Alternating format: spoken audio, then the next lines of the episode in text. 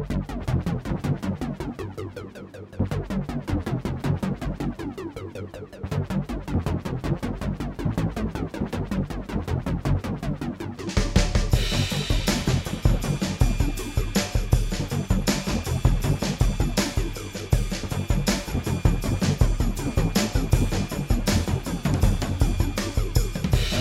Five Phenomenon Podcast. I am your host Shane Hazen, and with me again is guest host Ted Haycraft. Yes. This that is- is, you were affirming that you is indeed Haycraft. Ted. Ted Haycraft. What did I say? No, that's that's you said. Ted Haycraft. No, just affirming my name. Yeah. Uh, coming up coming up today, we're continuing our uh, random exploration of the new format, whatever it might be. Um, I guess. Well, but the- it's sort of that you. Who who picked the last film? Um, you I picked the last You film. picked the last film, and so you made me pick a film, mm-hmm. And so therefore I I was like, I mean, I could.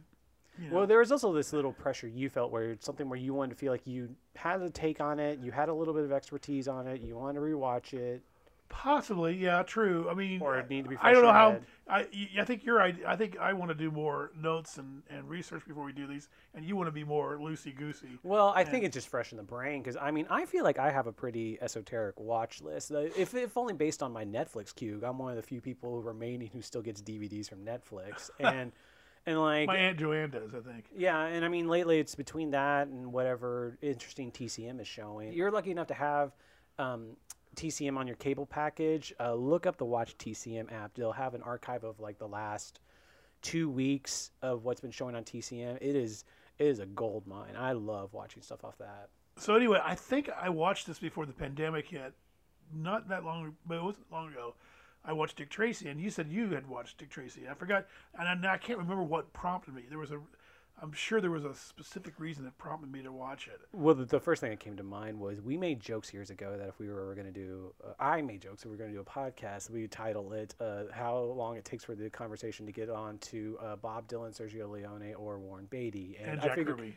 yeah, well, yeah, uh, there was a few people Yeah. listed in there, but I figured you were doing it for the ba- Beatty. Uh, well, you know, uh, yeah, uh, Beatty's never far from my mind. That sounds strange, but uh, I mean, because I just was watching portions of Bulworth recently too. And, Uh, uh, Bulworth was one of the ones you mentioned that I got excited about, but I- I Uh, haven't seen that forever just because that the that one's not available on and Blu-ray. if anything, but- it should be available right now, considering what's going on. Right. Uh, uh, but but anyway, uh, yeah. So Dick Tracy's uh, 30th anniversary. Yeah, that makes sense. Well, so the reason I watched it was um, uh, my friend, who I'm going to reference some of his theories and some of the stuff he thought of.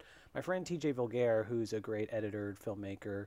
Um, he and I during the pandemic have been doing some Zoom watches, and we did. And this is before like Amazon and all them had the chat option onto some of these things where you can watch together. So basically, all we did was we stuck our computers in our laps or right next to us and tried to time it up and there was a lot of sound bleeding in so and dick tracy we we went down some childhood traps and dick tracy was one of the ones we picked So this is a, this is a childhood film for you. yes which is the reason i kind of want to really get your take on it because i feel like one of the most pedestrian takes anyone can have on a movie uh, is, is to say oh this movie was important to me as a child especially because there's a tendency to be leave it at that. Like, because Dick Tracy was, I found this picture recently of me where um, uh, we were on on a, on a trip out west, and I had uh, the Dick Tracy Happy Meal watch, and I loved the shit out of it. That was just like a prized possession, and I don't think I saw the movie till a little. I think I saw it in the theater. I saw it in the theater, but No, we were yeah. Uh, this is you know post Batman, uh, Tim Burton Batman, and uh, so the merchandise, the whole setup was in gear like that, just to just uh, you know a giant, huge tidal wave of merchandising and T-shirts and toys and everything. And uh, I was thinking, uh, I was trying to figure out maybe as this Warren was trying to, um, but he was coming off of. Uh, it would have been Ishtar. uh, yeah, it was a big.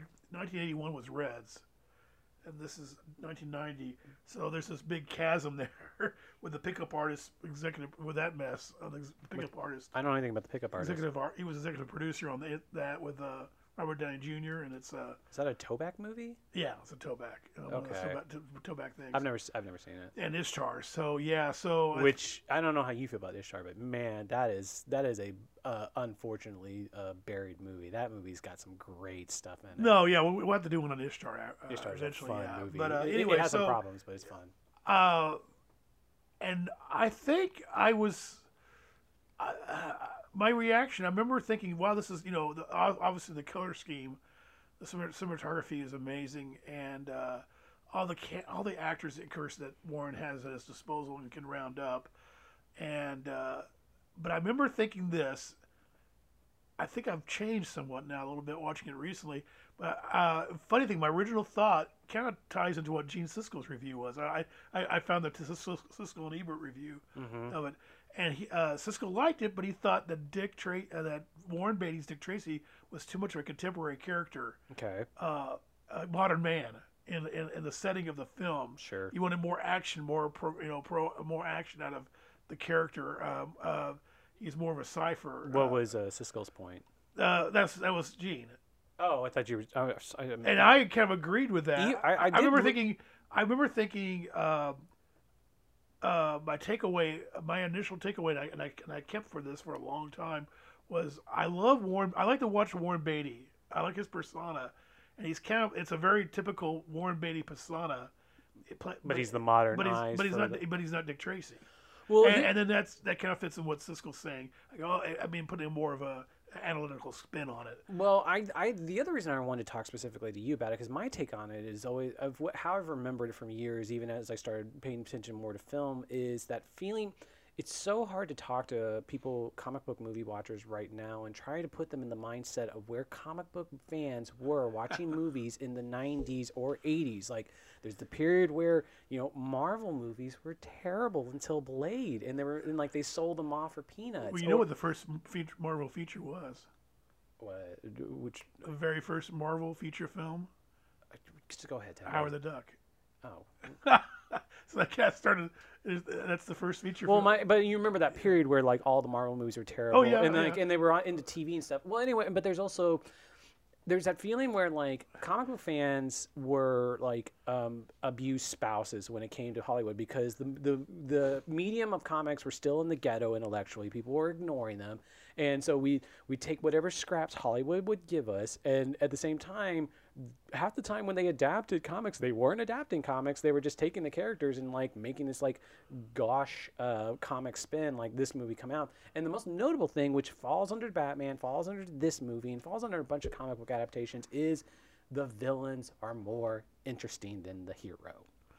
Yeah, but you know the interesting thing is that with Dick Tracy, Warren, uh, watching it again and and uh, thinking about it and seeing some other thing, reading some other things and watching some other things, I've come to a, a, a really strange um, assessment that he handled the villains actually pretty good in Dick Tracy. Whereas it's an overload. He, he jammed he jammed in a ton of them, but he dispatches a lot of them really quickly too. Mm, that's uh, true. And uh, he it didn't it didn't make the film lopsided like when the, the, the when the even the even some good movies like uh, the, the when Marvel started getting their act together, you know, uh, or Spider-Man three, which is you know they, they the Venom adding Venom. Well, yeah, and I mean there was the like Joker was always going to overwhelm Batman and Batman movies, but then the Marvel Marvel the modern Marvel MCU problem is that their villains are they've been working hard to get their villains as interesting as their heroes. It's a lopsided version of this. Right. Well, I see what you're saying too, but I'm also saying that yeah, somebody's I I, I they. Uh,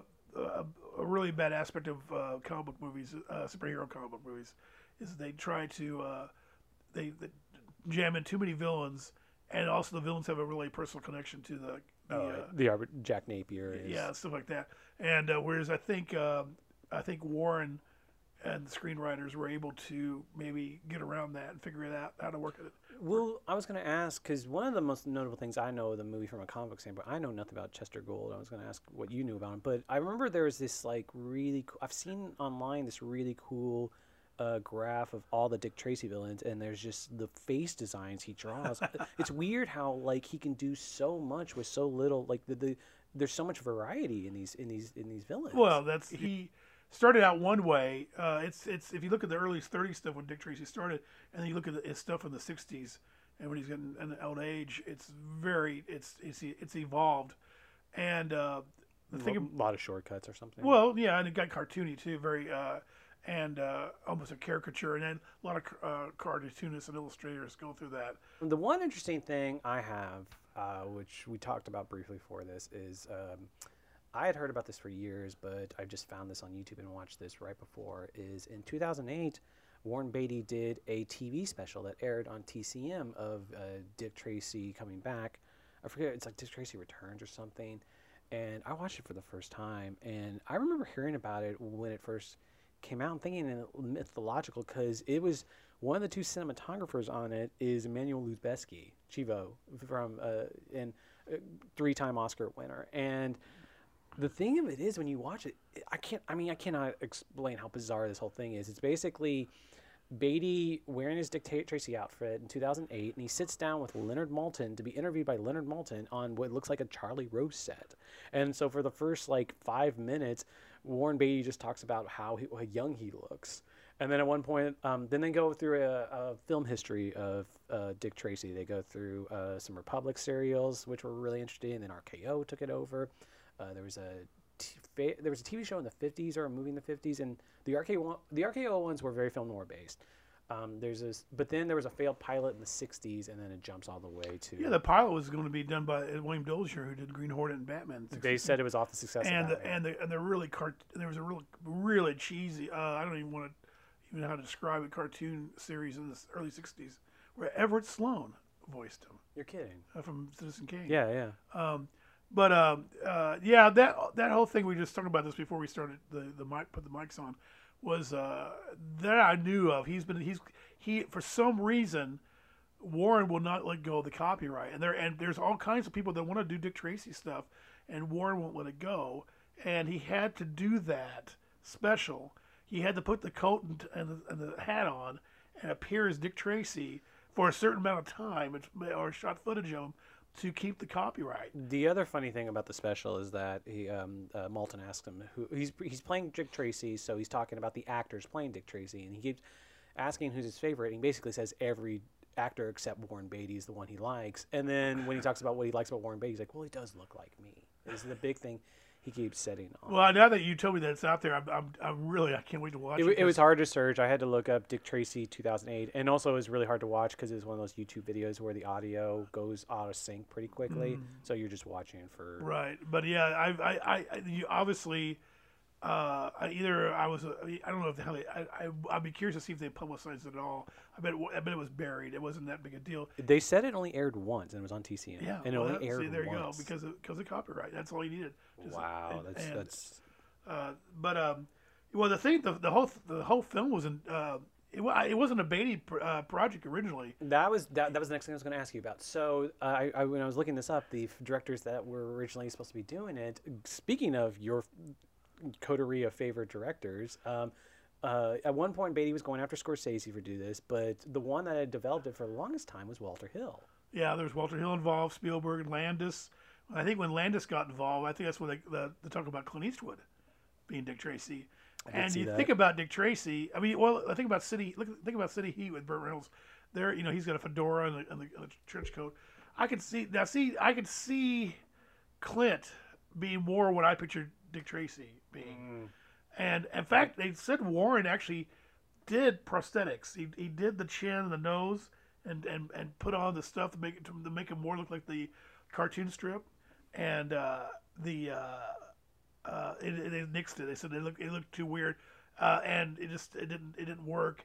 And so therefore, uh, you know, you get the normal Warren Beatty face in the movie. It, amid a bunch of villains wearing prosthetics. Yeah, and but you know it's funny because like you know when you Al Pacino, you think I think I let I think I let Al uh, Pacino go. I think I was reading what somebody uh, I think it's oh I think it's Siskel or Ebert. One of them said it looked like he was a uh, uh, mixed with. Um, uh, uh, Ham, uh, Hamlet or Macbeth, the, the, the key, uh, Richard III, the one the Hunchback. Okay, yeah. okay, Hamlet Yeah. not so much. Richard, yeah. well, because Pacino also Richard played III, yeah, too. Richard- yeah, Although Rich- he played Richard III after. Yeah, Richard this. III mixed with the Cor- uh, Corleone. Uh, Wow. I thought, oh, okay, that's pretty good. So Um, I, I did want to mention this real briefly, because when I told uh, my friend TJ, who I'd watched this with, that uh, we were watching this, he wanted me, he needed to get across his pet theory. I'm going to run past you. Sure. So there's a scene in the middle where uh, um, uh, Big Boy's trying to figure out territories and what he can do, and um, there's a Godfather reunion.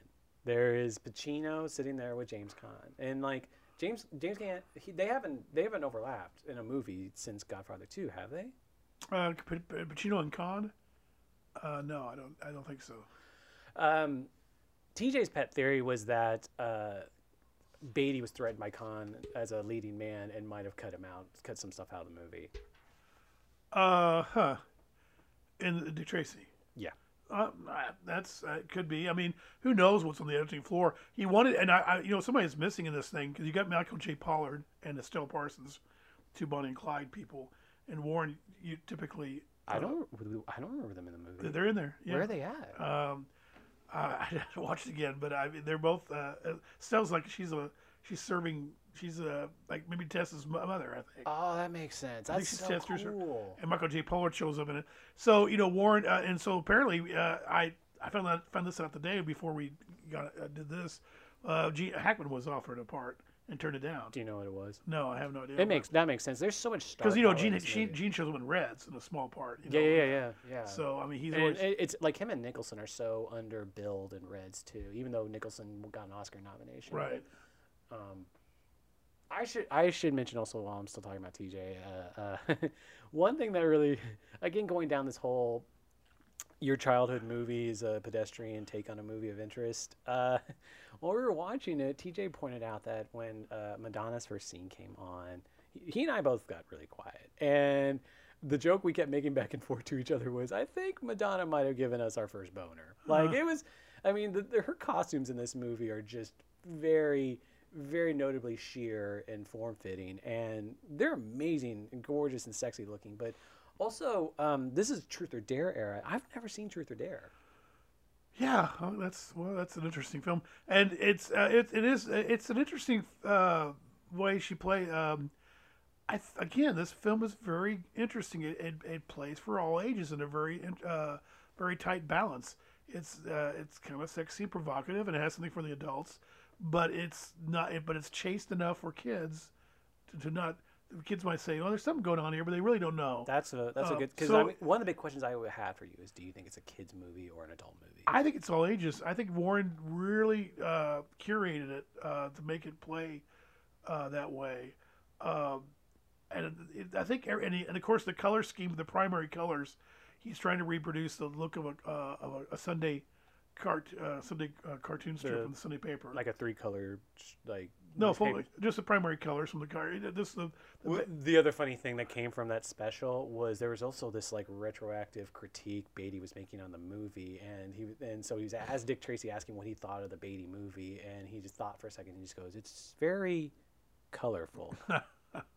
so. Uh, the movie is The the, whole movie's movie- designed within an Oh, inch of it- its it- life. Oh gosh, yeah. There's everything's a set. Everything there's animation. There's painting. There's you know everything is uh, used to its ultimate uh, uh, design. And you know, and of course Warren gets the best work out of everybody. That's one thing about Warren. He gets the best toys and the best people to work with. Uh, every time he does a film, it takes forever. I remember one viewing I had a while back. I'm thinking there's definitely like a Citizen Kane vibe to some of the movie, just because of the use of matte paintings. Yeah, okay, I, that's I, I can see that. I didn't. I don't really think of Citizen Kane much, but I, I will say that um, Citizen Kane's not stylizing. Or, well, Citizen Kane's stylizing, but it's not trying Yeah. to make it look 2D. It's trying to still look 3D and real. But getting back, uh, uh, getting back to how my my initial reaction and I stuck with it about, I didn't think Warren was strong enough. It was more, it's Warren Beatty. I, I enjoyed Warren Beatty's performance, but I didn't think it was Dick Tracy. Recently watching it this year, I enjoyed it. I think it was fine. I didn't have a problem uh, with his Dick Tracy persona, which, like I said, is pretty much Warren. Um, he's on the verge of uh, in his life. It kind of, you know, again parallels what's going on in his life or about to happen in his life. Where he's about to settle Bening. down. Yeah, and that settle down, and she, Tess is Tess is trying to get him to settle down. So that's really interesting. Literally with Madonna being the um, the temptress. To him. Right. And uh, what really made a difference this time around was I, I don't think I reacted this way, or if I did, I forgot. Was I was very moved by the kid's performance, the kid's character, and when he I uh, agree. I agree. and when he does, you know, he uh, spoiler alert, he wants to uh, uh, he changed his name to Dick Tracy Jr. It's a very moving moment, and it's so downplayed, and, it's, and it just it's, it's or really staying on the uh, spoiler thing, the uh, proposal at the end. oh okay. I, I got a kick out of that. Yeah, so I, I was really I thought this really uh this really works. It, it, it- it's very moving, and you know how many how many Mar you know Marvel superhero movies or DC movies have you know and again this is not it's not this is not aiming this is a different almost a almost a different subgenre of the comic book movies and this is a comic strip too Right. we want to be not that there's I mean uh, to the, to There's the- there's a difference. yeah, the general audience and involved, uh, the public involved, is, it, it's all just lumped together. But to me, uh, being very fanatical about comic book fans, fandom is that there is a difference between strips, pulps, and comic books. You know, uh, source Well, material. One of the reasons I have no problem with Beatty being his persona is because I haven't seen any Dick Tracy. I mean, what what Dick Tracy d- d- had you He's seen? just well, you know, read? that's the thing. He, uh, I, I think Warren defended it because in the strip, there's so many colorful characters surrounding Dick Tracy that it's that's what the movie's about, and you don't really there's not much of uh, a distinctive personality trait. Now I may be wrong.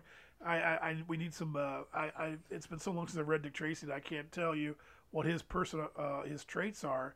Uh, uh, and if it's changed over the years, like you know, Bruce Wayne Batman's changed over the years. Uh, uh, uh, Clark Kent Superman uh, uh, has morphed over the years, and we kind of know their personalities had changed, or he's psychotic, or he's Clark Kent's a, du- a Boy Scout. Well, I know one critique of a lot of Batman movies has been that he's the world's greatest detective and he doesn't do that much detecting. and the I remember kind of like keeping an eye, like this movie, he does some detecting between like you know like the walnut shells or uh, was it the peanut shells, um, or the the gag that me and TJ still to this day laugh just as hard as we did when we were nine is the. Uh, Well, we should. I think we again uh, we can't. We shouldn't. Uh, we've already touched upon it a little bit. Is the cast he gets is amazing. I'm just. I wrote down like, I mean, you look at William Forsythe. I just saw Ed Ross who plays Itchy. He was in uh, the bad guy in, in Red Heat, or uh, the Russian that um, Schwarzenegger goes after. Seymour uh, Cassel, Charles Durning. Uh, you, I I always put Allen Garfield and uh, Paul Sorvino in the same category, and they're both in the film. Wow. Um, Well, what one I oh I wanted to point out. Uh, I, I think I talked to you about this. I, someone sent me a, a tweet of his where Mandy Patinkin showed his first commercial, and I was just like, "Hey, I just watched something that, with where Mandy Patinkin was like a young beefcake. What was it? What was it? It was this movie. Right, Mandy's in it. Charles Fleischer for Roger, the voice of Roger Rabbit, which is there's a little side story about Roger Rabbit. Uh, John Schuck. What's what's the side story? I'll get to I'll get to. Let let me mention the. Let me read off the rest of these people since I wrote them down. R.G. Armstrong shows up in it. Uh, Colm Meaney, uh, Bert Remsen, uh, who's in a lot of Altman films. Mary Woronov, who's a cult Roger Corman person. Uh, I think she came from Andy Warhol films actually too. Uh, Glenn Headley, of course, Madonna, Kathy Bates. You know, just here uh, show pops into it. Uh, Catherine O'Hara. If you don't look quickly, you'll miss Catherine O'Hara. I did. Uh, I missed Catherine. yeah, O'Hara. she's, I, I uh, remembered Kathy Bates' part. What was Catherine O'Hara? Uh, she's at the table with all the different uh, when they have the committee with James Caan. They're having the the uh, meeting of all the villains, and, uh, and later in the film, and she's one of the the characters. I don't know. the I don't know if my table. if my brain's just She's, catching she's up. playing a specific character, but I I forgotten which one. Uh, and then even go back to here's a couple of oldies that you probably you if you show them your faces, you don't know their names probably. I can I can almost bet. I'm Henry gonna know- Jones I'm not going to know this. and Mike Mazurki. uh, Mike Mazurki sounds familiar. Yeah, he's a huge, big guy. You, Uh, John, uh, he was John Wayne used him some. I mean, John Ford used him some.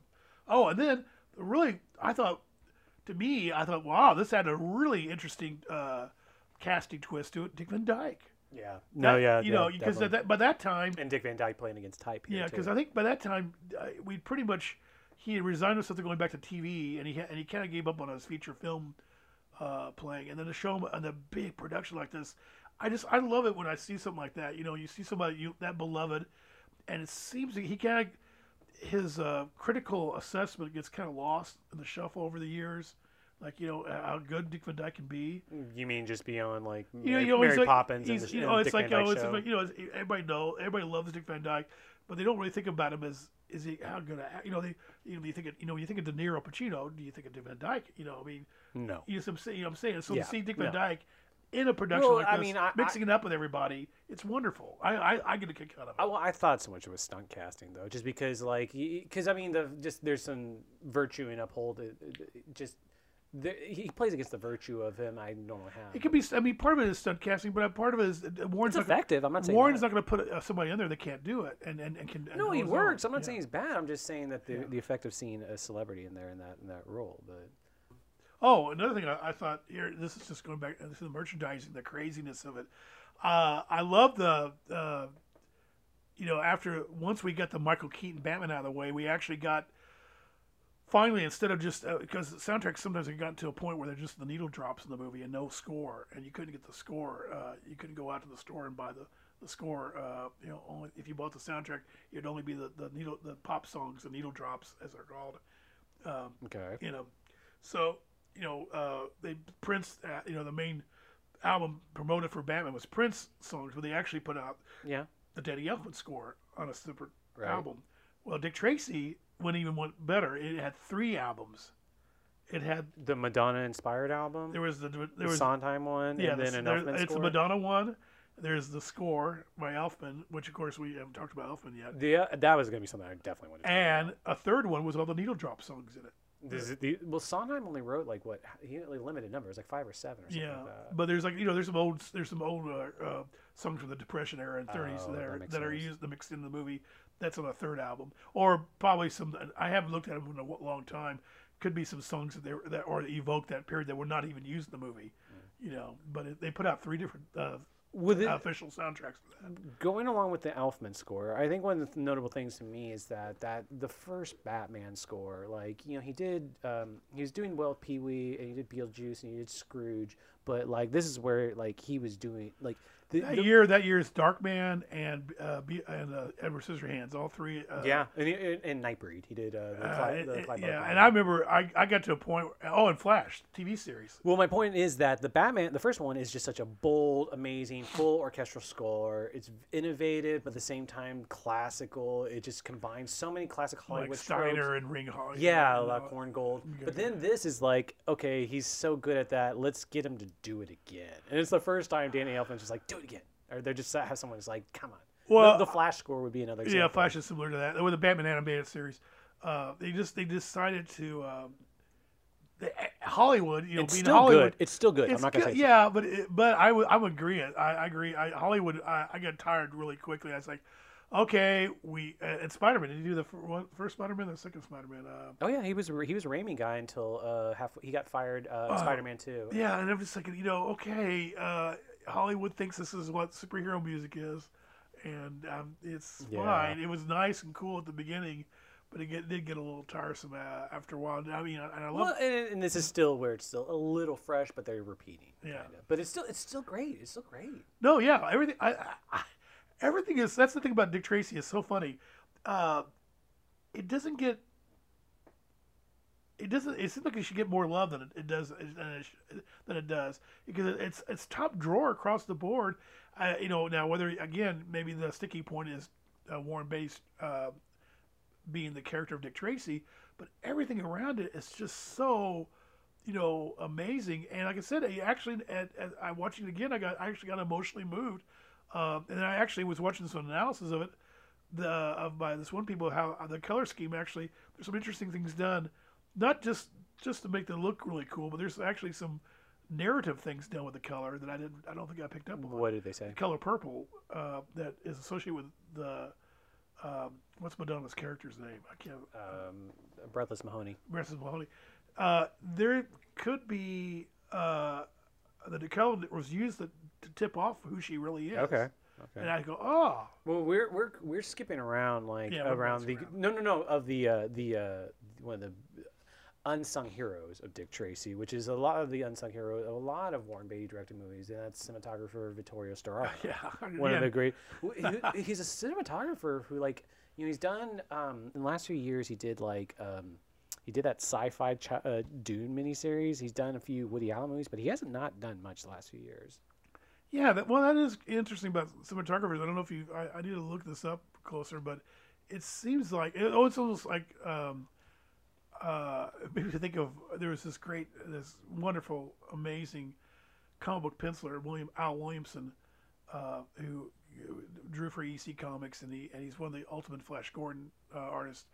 And he ends up near the end of his career uh, just being an inker, I'm like, this guy should be. Well, it seems like a lot of classic pencilers ended up inking in towards the end of their career. Eh, yes and no. Yes and That's no. a, a different uh, podcast. but uh, yeah, I, I, you, you go, why isn't he, you know, still uh, being courted? I mean, you, I mean, Well, you- Vittorio Storaro is so perfect for this movie that it's almost became a fault against the movie. Like, because Storaro's style is mainly about one single color, but he's so obsessed with usually one to two colors. He, he goes a lot with primary colors, but it's like, I mean, his work on Apocalypse Now or The Conformist or Last Tango in Paris are just very bold, very, very bold work. Uh, Warren also, there's a quote. Warren said he he had more fun than I ever had on, uh, making a movie. Making this movie, he had more fun, and that's I'm like, uh, okay, that's interesting. Well, was this this movie? It's weird because this movie feels like it's designed in pre-production, but I vaguely remember it didn't go over budget and over schedule and stuff like that, I don't remember. or did it not? I don't.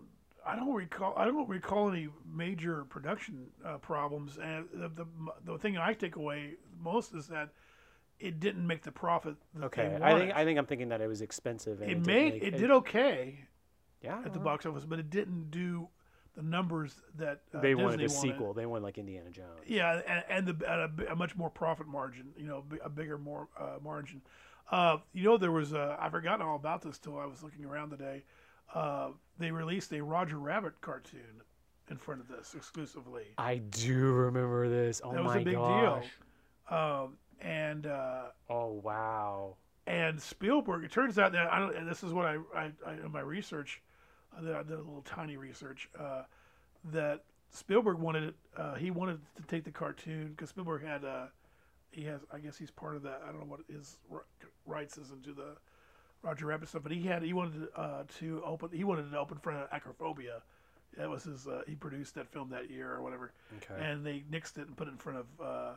These are both touchstone pictures. yeah, and they I think. nixed it and put it in front of um, the Dick Tracy, and apparently Spielberg got mad, so he he canceled the next car, uh, Roger Rabbit cartoon they were supposed to be working on. Oh wow. and it's just That's like- unfortunate. yeah. Was that the Roger Rabbit story you were going to tell? Yeah, yeah.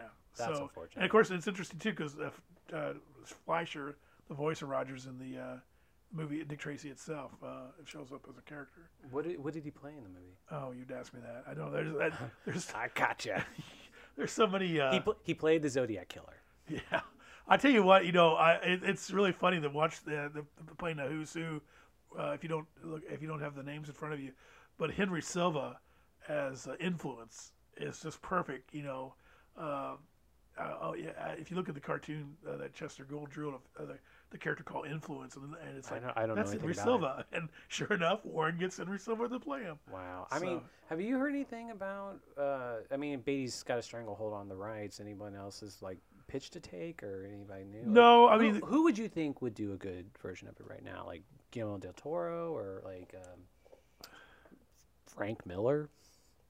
oh no, well, Frank, oh, I, after what he did with the Spirit. Well, he's You- doing that Netflix show right now. I don't know if he's directing on the Netflix show, but What, what, no, I don't know about that. Uh, Yeah. But but the uh, oh gosh, that, you know, we you know to tackle uh, the spirit for a podcast would be We really interesting. we should do an episode on the Spirit. That movie Oh my God. literally has a kitchen sink in it. That's yeah. Oh. well, I always compare uh, the spirit is it, to me it's it's a car wreck. You, it's the uh, car wreck's you know so bad, terrible, and the worst thing that can happen. But you There- can't take your eyes off of it. That that's a fun car wreck. That movie is a very that movie is a oh, that's the first time I've heard somebody say it's a fun. It's car wreck. it's it's it's it's a little trying. I'm not gonna lie there. It's trying. Yeah, I haven't It's, I it's a haven't little been back much. to it since the theater. It's the I, I haven't. I remember I was still working in the theater, so I saw it a bunch then. But oh, there you go. Yeah. yeah. I just Uh, remember Samuel L. Jackson alone was worth the price of admission on that movie. Uh, again, I have to. I need to. I need to go. I uh, fasten my seatbelt and watch it again. So Oh, you know, I, I was going to tell you. Uh, I didn't know uh, time wise. We didn't. We don't really have time to go into this. But I. I uh, look, this. Ted, may- we got all the time in the world. well, the uh, quote James Bond. Uh, That's where I was going with that. the. Uh, I, I did a talk on this once, but the history of comic books and uh, uh, uh, comic book adaptations, the movies, the cinema history, and the phases, and I had it down to like, f- I think four phases, but now I've actually got five phases. Uh, you know, are you curious? So do have time Yeah, to go through? go. Yeah. Uh, phase one is from 1900 to 1965, and there's it's uh, mostly serials the Fleischer uh, Superman cartoons. There's not any really feature film adaptation. There's some comic strip stuff adapted. Or there's little Abners and stuff, and the Dick Tracy films and stuff, but nothing uh, huge. Uh, and then the second phase is 66 and 77. The Batman TV movie plays as a theatrical. There's a theatrical film. uh, Right. amongst- No, I've, I've I've seen it. and yeah. that changed. Uh, Hollywood didn't know what to do with. Uh, that's the one with the shark spray, right? Yeah, Hollywood didn't know what to do with comic. Uh, there's blondies, you know, a ton of blondies in the in the first phase, uh, but it's mostly strip adaptations, and they, you know, and comic books are still considered juvenile. And then the Batman '66 comes along, and it's then it, whew, it it it uh it put a stigma on everything and a stink on everything, and made everything campy. And that lasted, you know, and then we, and then if anything was on, it would be like Wonder Woman and Hulk on the TV series and that kind of stuff. Uh, Spider Man, a really cheesy Spider Man series.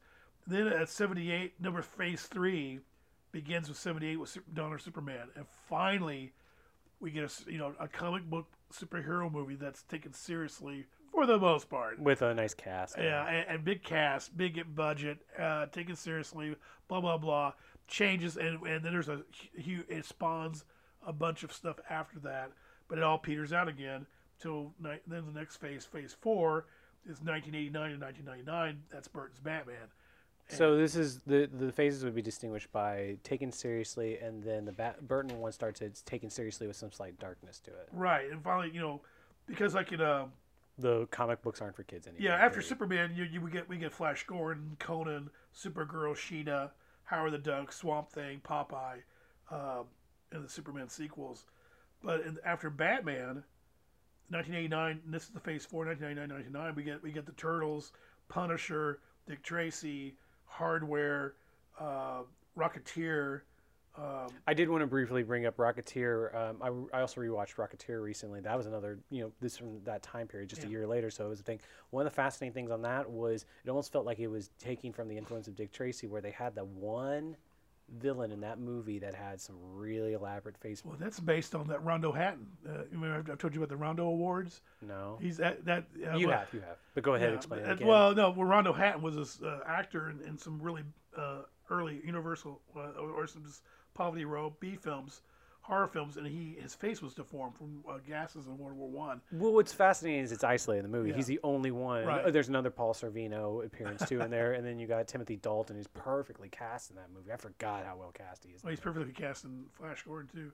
Uh, the Shadow, The Mask, uh, Tank Girl, uh, you know, uh, Crying Freeman, all this stuff. Uh, Dennis the Menace with Walter Matthau, uh, the, the Roger Corman FF. That's all in the wake of Phase Four Batman coming along, and then we got Phase Five. Start with Raimi Spider-Man. Uh, no, X Men, year two thousand. So you, you you don't distinguish Blade. Well, I'll, Blade's kind of an interesting thing. I'll let me let me double back to Blade.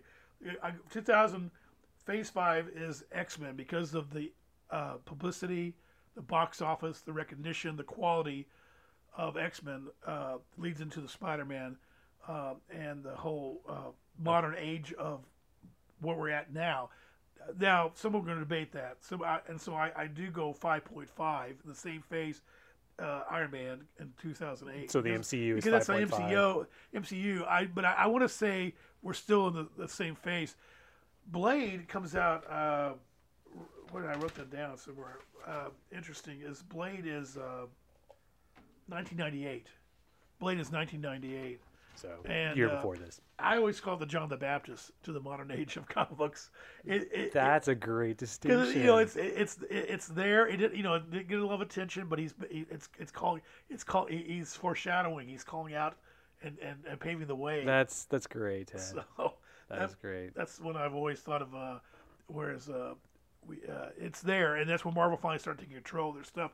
X Men wasn't under their, their control, but it was under some good control. Donner's wife, uh, Yeah, Lauren Shuler- yeah, Donner, comp- yeah. and Bryan Singer directing. Yeah. So, uh, yeah, it's so it's been really interesting to check the, the, the and then you get this whole other people think of comic movies, and you think, well, the history of violence, uh, Road to Perdition, Ghost World, American Splendor. You got uh, you know that are non superhero comic books that all of a sudden are getting a lot of adaptation, and then you get things that are done as a graphic novel or a comic book just to make the movie. It's not even intended to really be published. you Image know. was doing that in the nineties. Yeah. Well, and you also, I mean, James Gunn recently tried to g- uh, bring back uh, Howard the Duck into the Guardians movies, and uh, Gar- uh, Howard the Duck actually has like a 16 frame cameo in uh, uh, Avengers Endgame too. Even. Oh yeah, no, I'm so happy because I Howard, I really was a big Howard the Duck fan, and then I became embarrassed to be a Howard the Duck fan because of the movie. Sure. Um, and then you know, it's just it's the whole world has changed. If you had gone uh, uh, to eight year old Teddy Haycraft and asked him about uh, if he would thought you'd see the day where superhero movies would be taken seriously and done so well and could be done this well, uh, I would have said no. My head would have exploded, and my I, I, I would never imagine we where we'd be today.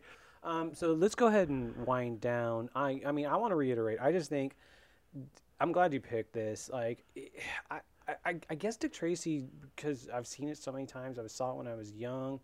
It's been loaded, but you know, when you watch it again, I don't know. It just it's it's a great example of getting uh, why we can't have good things. Like everything about this movie, kind of, I, I it's hard. It's finding faults with this movie seems like uh, just being picky because because the things No, that work it- work about this movie work so well that we almost take it for granted. It really works, and I think uh, it's it's been overshadowed and, and forgotten, and uh, maybe punished uh, in a way it shouldn't be punished.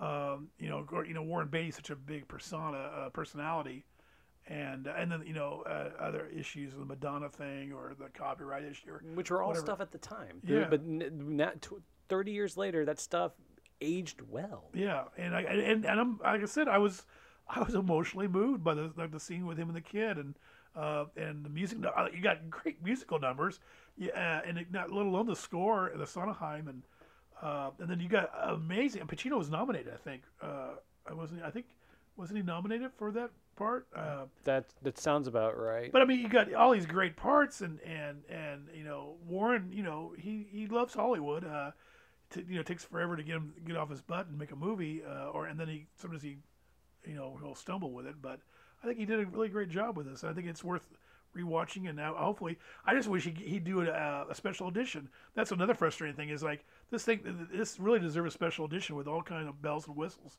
and it's just a plain wrap Blu-ray, uh, you know, out of it on it. As does Reds and Bulworth. Well, there was a there was actually a, a, a short. There is a uh, sort of a I don't know how long it is, but a pretty lengthy documentary on the making of Reds. Uh, there- it could be more. I've never seen that. Oh, That's it's on, it's on the disc uh, oh, wow. on I don't think I've seen that. on the DVD anniversary disc. That's uh, cool. Yeah. Well, Ted, uh, I, I mean, any last thoughts? No, just uh, everybody go watch Dick Tracy again. You'll be surprised. I think. Dick Tracy's currently. I saw it on HBO Max. Uh, I know that's its streaming option. Um, I don't. It, I think it's pretty inexpensive on Blu-ray and DVDs. too. Oh. Dick Tracy. Check it out. Thanks for listening.